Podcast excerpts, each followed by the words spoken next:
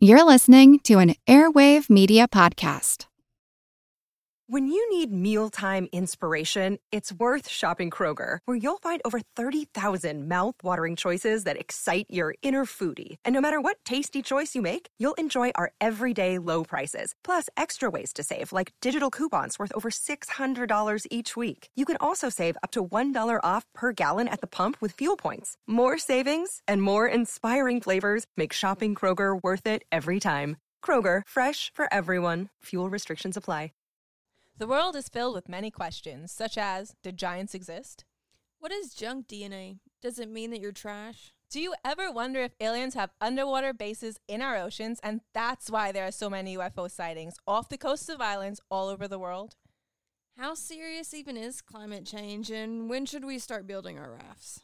Hello, everyone. You may recognize me as Gabby from the History of Everything podcast. And my name is Bruna, and you don't recognize me from anything yet. Together, we're two scientists who explore the answers to these questions and many, many more in our new podcast, Mystery, Mystery of of Everything, Everything. available everywhere you get your podcasts.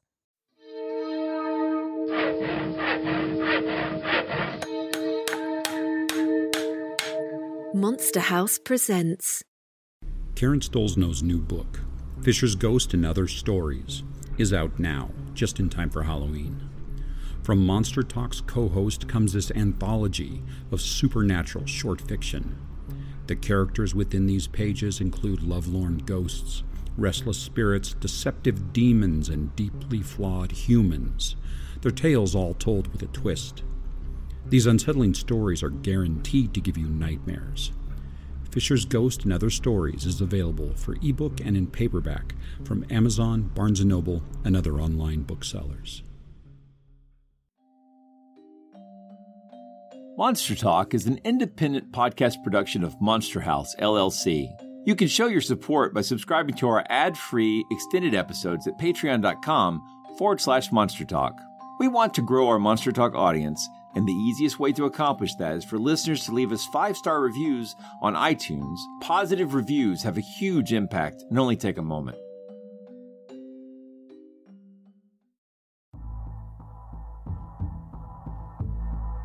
It's actually quite unlike anything we've ever seen before. A giant, hairy creature, part ape, part man. In Loch Ness, a 24 mile long bottomless lake in the highlands of Scotland. It's a creature known as the Loch Ness Monster.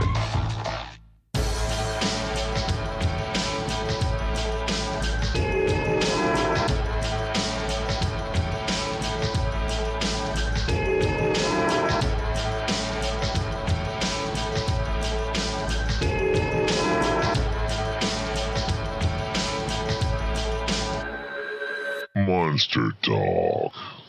Welcome to Monster Talk, the science show about monsters. I'm Blake Smith. And I'm Karen Stollznow. This is part two of our two part coverage of Australia's Fisher's Ghost. In part one, we looked at the story of Frederick Fisher.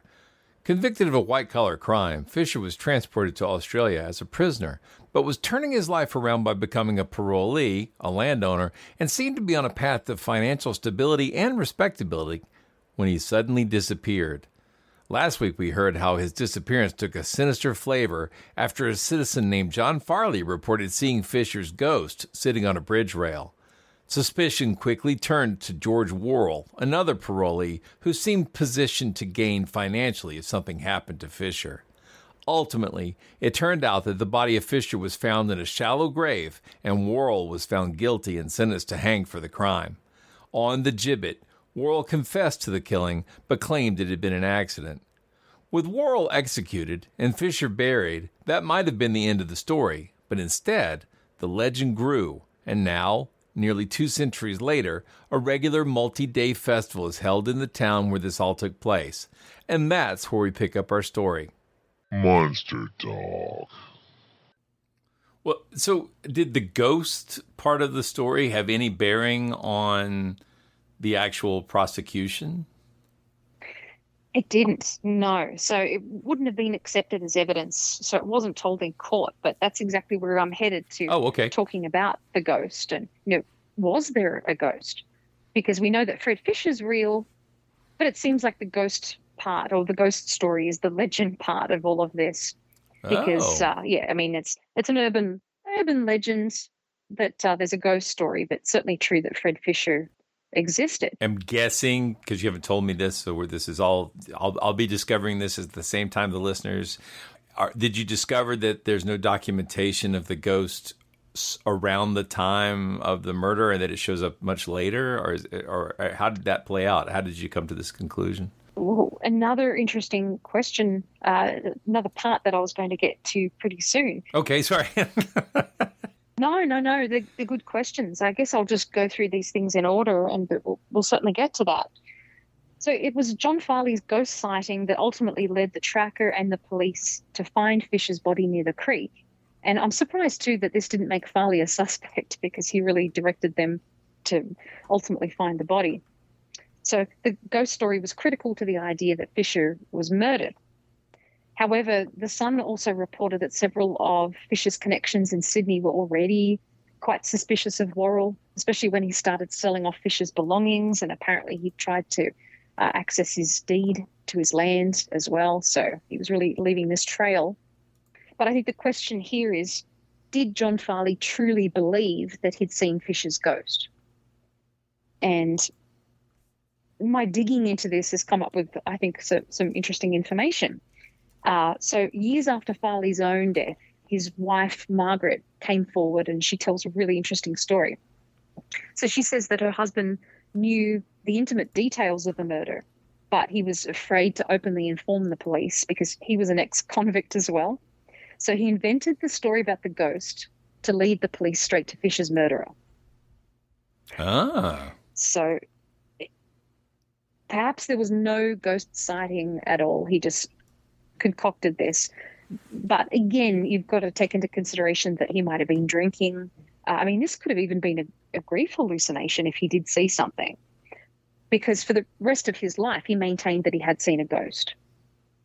So uh, who knows what he said to his wife, but she maintains that he never saw a ghost at all. But he said for the rest of his life that he did. And I guess uh, if he didn't, then he was just trying to protect himself because he didn't want to Well, it- uh, go back to being a convict either. Yeah, and it, but it is amazing how sometimes uh, if you tell a little lie or even a big lie, you get stuck in it and you just have to keep defending it, and it becomes easier to just, no matter what, say the lie is true. It's like I mean, like one day you just say, "Whoops, I'm straight," and you get married, and the next thing you know, no, no, yeah, well, he, he definitely stuck to his guns for the, the rest of his life. And uh, again, there's just conflicting information. So it's, it's really difficult to know exactly who thought they saw what. But uh, so you'd asked me if uh, the story was documented at the time, if anyone spoke about the, the ghost story in court. So no one did. However, I mean, we usually find with stories like this that it, the first reference in a book comes maybe 100 years later. Oh, wow. Or even later than that. Yeah, So, uh, oh, no, no, no, not in this case. Okay, Uh. I'm saying in other stories that, that you and I have talked about. yes, uh, you know, yes. Sometimes yes. there's no reference. Sometimes there's a full century for before the ghost shows up.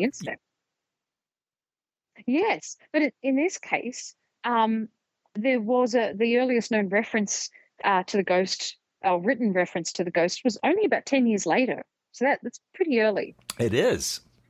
So this was made by uh, Thomas Robinson, and he was involved in the case. So he was friends with Farley.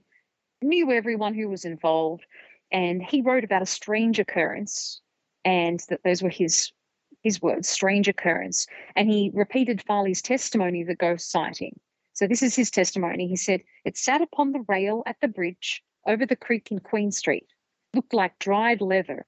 It beckoned to him and pointed backwards. Here he is supporting that idea of the ghost uh, of the ghost sighting, but Yeah. at the same time he noted that Farley had been drinking very heavily. Yeah. So perhaps he did think he saw something and that was because he had been drinking or perhaps he did see something because it was a grief hallucination it's just really impossible to know at this point I know sometimes people do see hallucinations, but man, a lot of the explanation skeptics throw out ghost stories is, well, they were drinking. But I mean, I don't, I mean, I, I don't want to brag, but I've had a drink or two.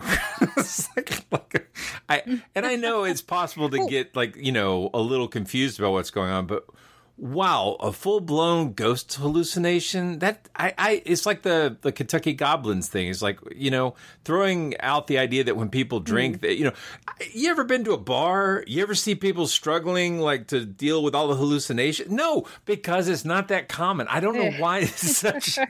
like I went to go drink with the boys, but then the ghost ruined the game. You know.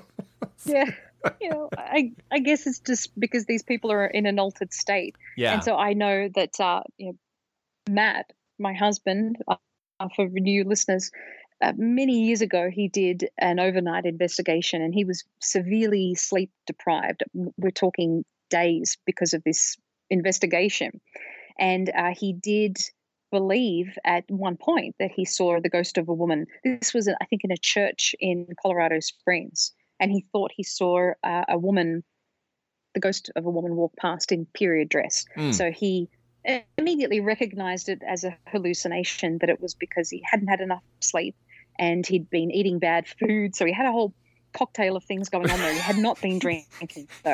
he's got the full Scrooge explanation lined up. Why do you doubt your senses? Because the littlest thing can affect them. The slight disorder of the stomach can make them cheat. You may be an undigested bit of beef, a lot of mustard, a crumb of cheese, a, a fragment of underdone potato. There's more of gravy than of grave about you, whatever you are. I've certainly been to uh, investigations with uh, with people who are believers, and they, they they go drinking, they have a lot to drink, and uh, and then claim to see things. Yeah, sleep deprivation can definitely give you weird experiences, including sleep paralysis. So yeah, yeah, I, I agree with. Oh yeah, can that do things to your eyes. Yeah, yeah, I very much in support of sleep deprivation as a gateway to having really uncomfortable experiences. or, or paranormal experiences, but I think it was one of those things out of the corner of his eye as well. But he automatically recognized it for what it was, and but I think that. Uh, it, it, I mean, it's really pointing to uh, Farley having been involved somehow, not with the the murder itself, but just knowing the details. There's one one story that says that he had followed Worrell home uh, and had watched Worrell and Fisher together and having an argument, and so he'd witnessed something. It seems to be this, the case, and he was just protecting yeah, himself. This reminds me of the case of the I, am I'm going to mess this up, but it's the I always think of it as the murder in the barn, the ghost barn, where the uh, mm-hmm. the woman reports seeing the ghost of the murdered victim, and then it turns out that mm, actually she had a lot more information about what had happened, but wasn't telling it. You know, and so that becomes right. that th- those things.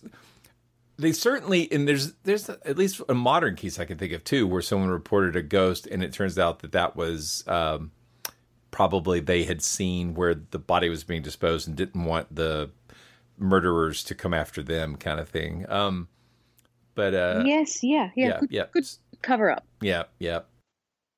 If you believe in that too. That well, there's enough Scooby Doo out there, you know.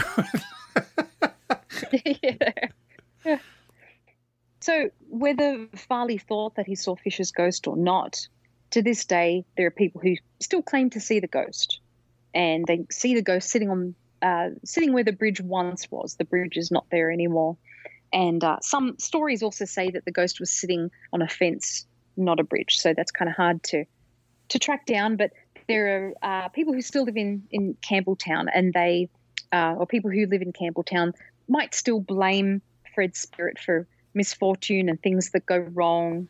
Usually just tongue in cheek. But there was a, I read of a story of a uh, play that was being held locally and the lights went out and someone said, Oh, come on, Fred, stop playing around with us. and then the lights immediately came back on again. So just that kind of thing. But yeah, there, there are uh, theories that George Worrell wasn't the only person that was responsible for Fisher's death and that he'd had some kind of help. And for that reason, they think that Fisher is unavenged for his murder. And that's why he still appears to people today because he has unfinished business. And we've often heard about these kinds of ghosts that have unfinished business, and that's why they keep coming back.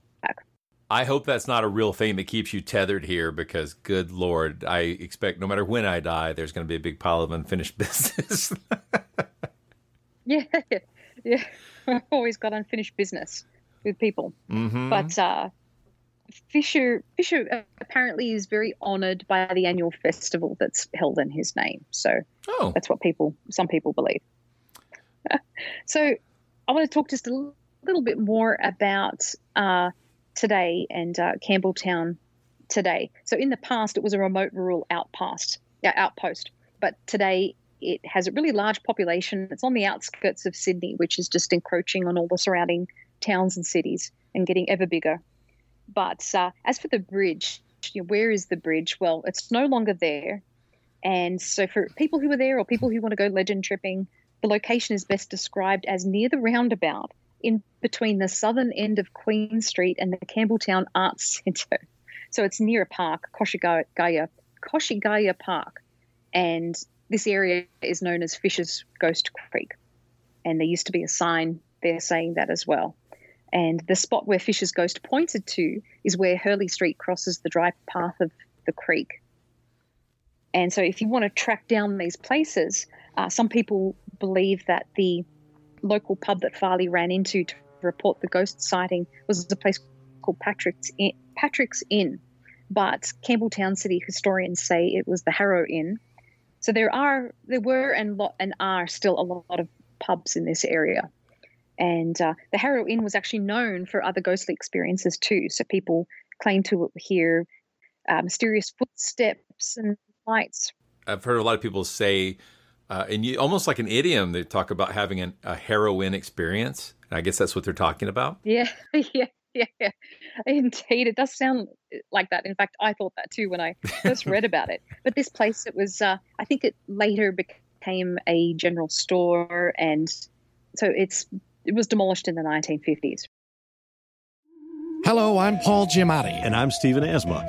Each week on Chinwag, we dig into the weird topics you wonder about, that you care about, the stuff none of us are totally sure of, like the Bermuda Triangle, Mothman, consciousness, philosophy, UFOs, ghosts, or, say, Bigfoot. So who's to say that there's not alien species that are Sasquatch? Like I'd seen a ghost and I would hear something walking and breathing.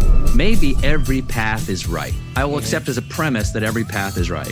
That is a face on Mars, eyes, nose. It kind of looked like Wilson the volleyball.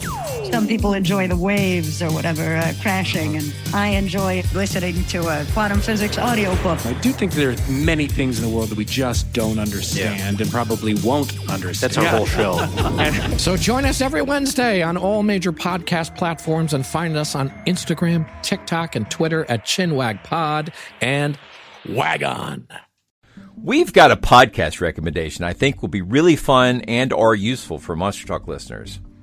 I Know Dino, the big dinosaur podcast. Studying dinosaurs can teach us about the prehistoric world, but also the world of today.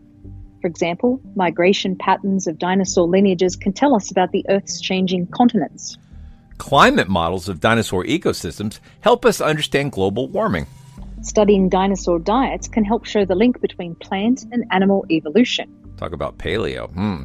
In many dinosaur injuries, paleopathologies are the first known occurrences of diseases.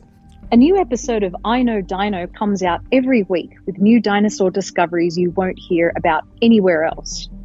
You can find I Know Dino on Apple Podcasts, Spotify, or wherever you get your podcasts. So you were talking about like the difficulty in finding these spots if you went legend tripping, but are you going to be discuss like if you go to the festival, which seems to like be a long running thing? Um, I do they take you on tours of those locations and kind of point them out, or how? Or do you know what like is that part of the process? I don't think it is, but there are certainly a lot of legend trippers. Uh, as I saying, there's uh, a lot of information with the local town historians about these places uh, where everything's located, and so I think people go and do their own um, own research and uh, you know go on site and and check things out. But at the the festival, I don't believe that they do a tour. Maybe they do. I really have to go and attend someday, but uh, I'm not, not, sure that they do because the the festival is just so large, uh, takes up uh, such a large area in Campbelltown. I don't think that they um, necessarily do that, but it's it's it's a big thing. It lasts for ten days. Wow! Wow! It's A really long festival. and it's an annual festival. Yeah. Wow. I don't know if there's anything quite like that here that lasts almost two weeks. It, it, we're talking strictly oh. non-religious paranormal. Like, obviously, there's religious festivals that last that long, but golly, that's that's amazing. Oh, yeah. I guess it's about a lot more than just a, a ghost story. It's also about bringing the community together and celebrating Campbelltown's folklore and history and people. So yeah, it's it's become a lot more. And the festival, like American ones too, there's music and a parade and competitions and fireworks. So yeah, it's certainly become about more than just the story. I'm looking at the website, so there's pictures of people in a, in the parade, you know, dressed as ghost pirates and that sort of thing. That's nifty. yeah, people yeah have a lot of fun there. Um, but just a little bit more information about the, um, the the locations of all of these incidents. So George Worrell's house was located where the town hall is today. So this is pretty central to that town where where everything happened. And the land that Fisher owned is now part of a very large shopping mall. And the site where Worrell buried Fisher's body has been located as the place where Fisher's Ghost Creek runs under a railway line. So you can check out all of these places, but if you want to go to see Fisher's grave, it's actually unmarked. So despite his wealth, no one had ever provided him with a headstone. And uh, I've looked into burial records, and they prove that he was definitely buried there in St. Peter's Church Cemetery. And his grave is also listed on findagrave.com, but no one knows where the exact location is. Yeah, I saw that. Yeah. Pretty difficult to find. But the story has just had a huge cultural impact over the years, and it's inspired movies and music. There's even an opera about it.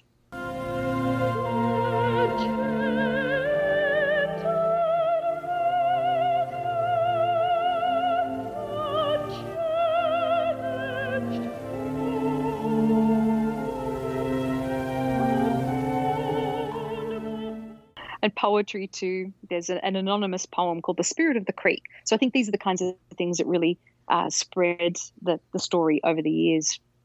And in a fun bit of trivia too, the story of Fisher's ghost was documented by none other than Charles Dickens in his 1855 book Household Words. So this story is really spread far and wide. Ooh, and that's also um, kind of a uh, preamble because I think we're going to be discussing Dickens again pretty soon. Yes, we will. We will. That's going. To, that's looking forward to that. Yep. Very exciting. So, anyway, that's the infamous legend of Fisher's ghost. And if I may make a mention too um, of my my new book, Oh. so this is just one big plug for my book. so, if you want to read a fictionalized account of the events, if you want to check out uh, my collection of short fiction, so it's called Fisher's Ghost and Other Stories, and it's available now for Kindle and paperback. So just in time for Halloween. Well, quick question. Okay, so uh, what what do you think? You've looked at all this. You've written a short story about it. You've uh, examined the evidence, gone back to primary sources where possible. What do you think? Is the um, is the ghost an authentic ghost, or is it just uh, a, a ghost story that's a useful tool, or uh, like Fisher, are you on the fence about it? and that was your plug for your pun. Yeah. no, no, that is. If I, you are being genuine about the. it is a real question, but I am you also are being, being genuine about the question. Yeah. yeah, it, it's just it's so difficult to peel back all the layers of this legend, and you just have these conflicting stories. I mean, you have Farley claiming that he saw the ghost up until his own death, but then you have his wife coming forward, his widow, and saying no, he never saw a ghost. I mean, I'm inclined, just being a skeptic, I'm inclined to believe that that was true and that he was covering his own backside, didn't want to get into trouble. He was an ex convict, uh, but he, I guess this was really weighing on him what he saw or what he knew, and that he wanted to help his friend and he wanted the truth to be out there, but at the same time, he didn't want to to get into tr- trouble himself to be implicated in some way. So it really does seem to me as though uh, he made up the ghost story. the story about the Aboriginal tracker, like finding something icky and saying it was white men's fat. and then eating it. yeah, that that seems. That, does that seem made up to you? It feel it feels made up for me, but I'm not from Australia. I don't. I mean, like not the part where someone would hire a, a tracker to help, but the part where it, it's like they would do something that uh, Europeans would find disgusting. Like that seems like more like a construct to me. But I don't. I don't know what your thoughts are on that. I don't know. That quote is widely repeated in the documentation. So, uh, I mean, there are a few variations on it as well, but that is apparently what was said uh, according to all the, the documents out there. And that's just really hard to know because uh, going back to that time, certainly now, if you think about terms like uh, white fella or, or black fella, um, you know, they, they come across as, as a lot more insulting today. But at that time, I think that it's likely something that uh, potentially might have been said, and it might have been part of the the tracker's shtick as well.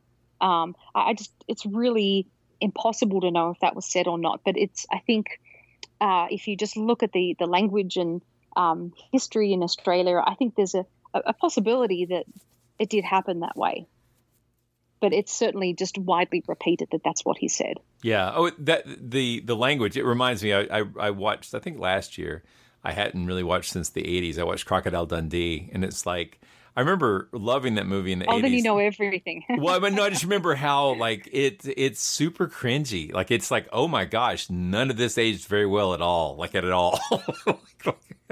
Very true, and I think the same can be said for a lot of pop culture going back that far.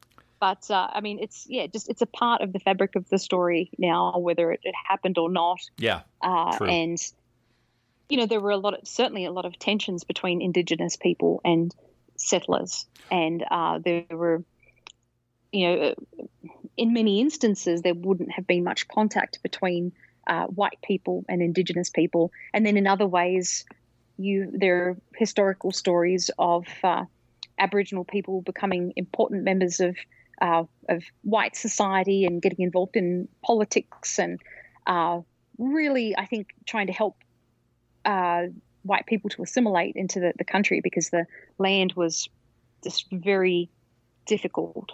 Um, so, you know, I think that uh, it's very possible that uh, these Aboriginal trackers did exist in this in this story, and that uh, they did work together um, to to find Fisher. Uh, but it, I couldn't see much uh, documentation about this person other than his name was Gilbert or Namut, N A M U T, in other uh, other stories. So uh, it's just really difficult to tell what's fact and what's fiction here, outside of the ghost being fiction. Gotcha. Well, this is really fascinating, and it, it kind of fits in very nicely with our October ghost theme. And then these these these questions fit really nicely with our previous discussion around uh, the ghost tourism, uh, because Yeah, yeah, yeah. I think it's keeping on topic. well, it's like it's almost like our whole October's been on point, right?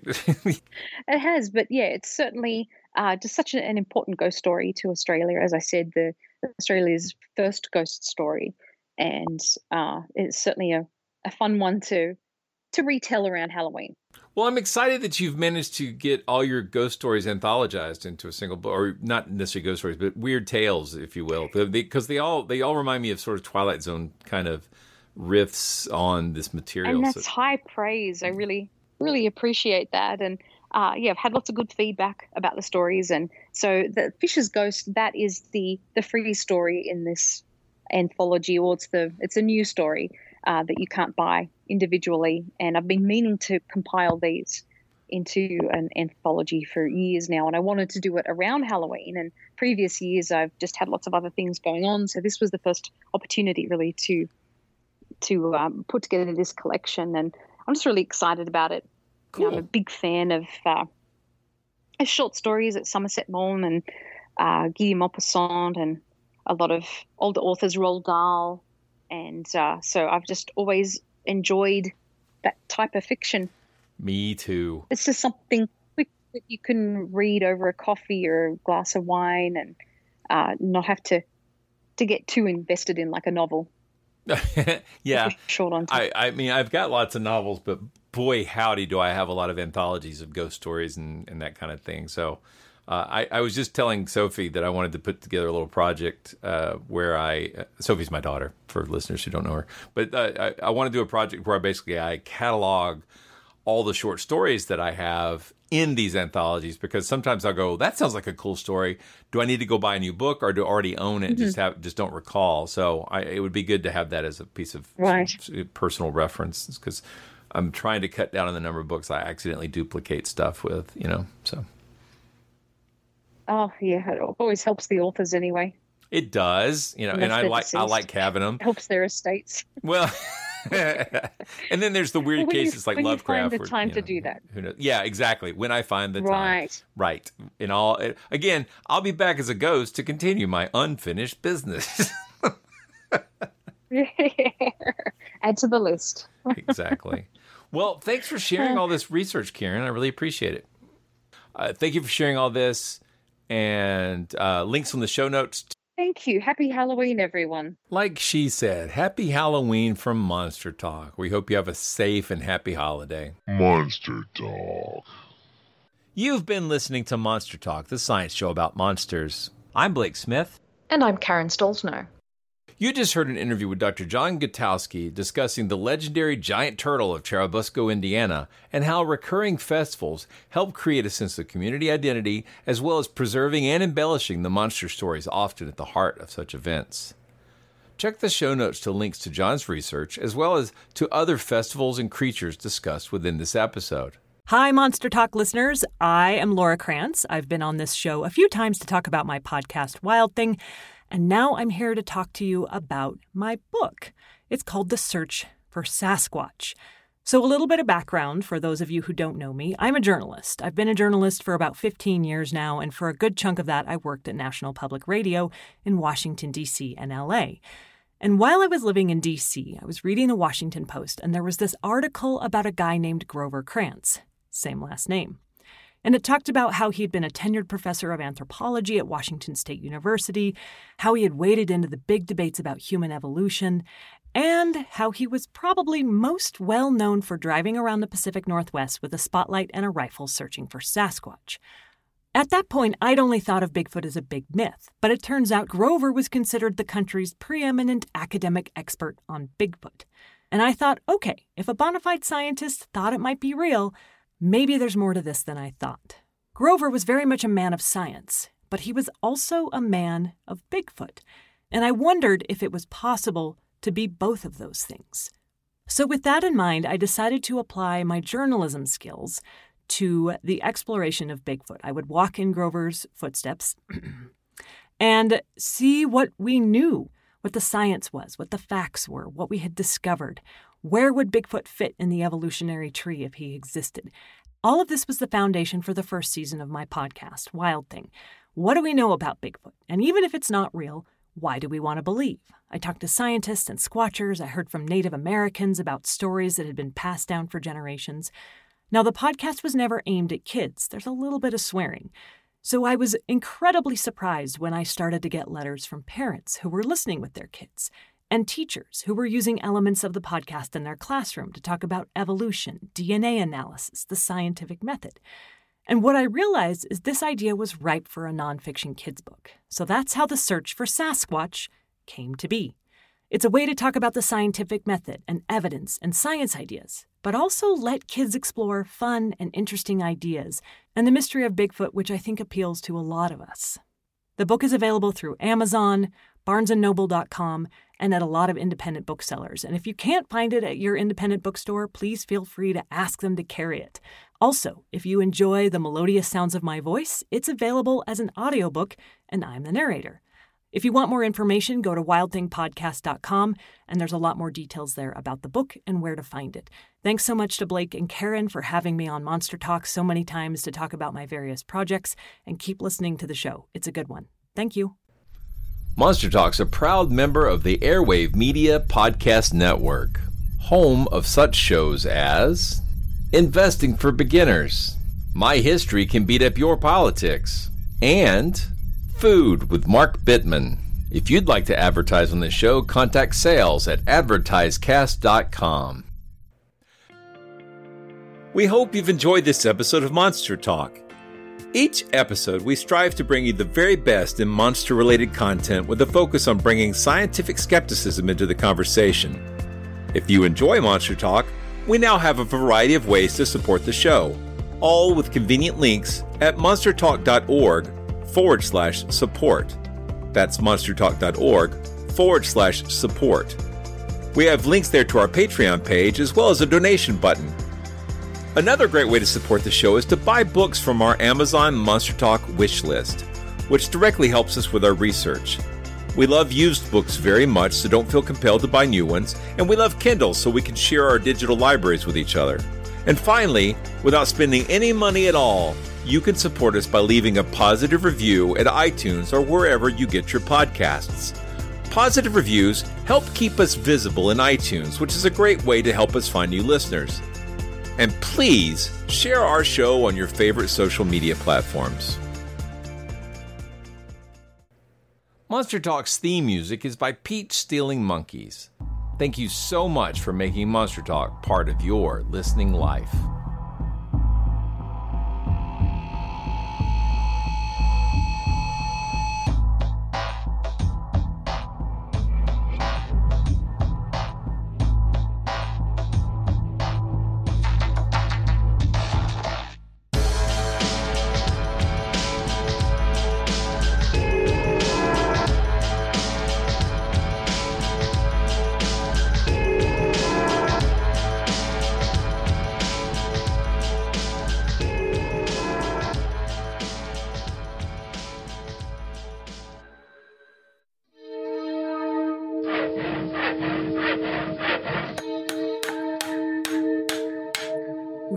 Has been a Monster House presentation.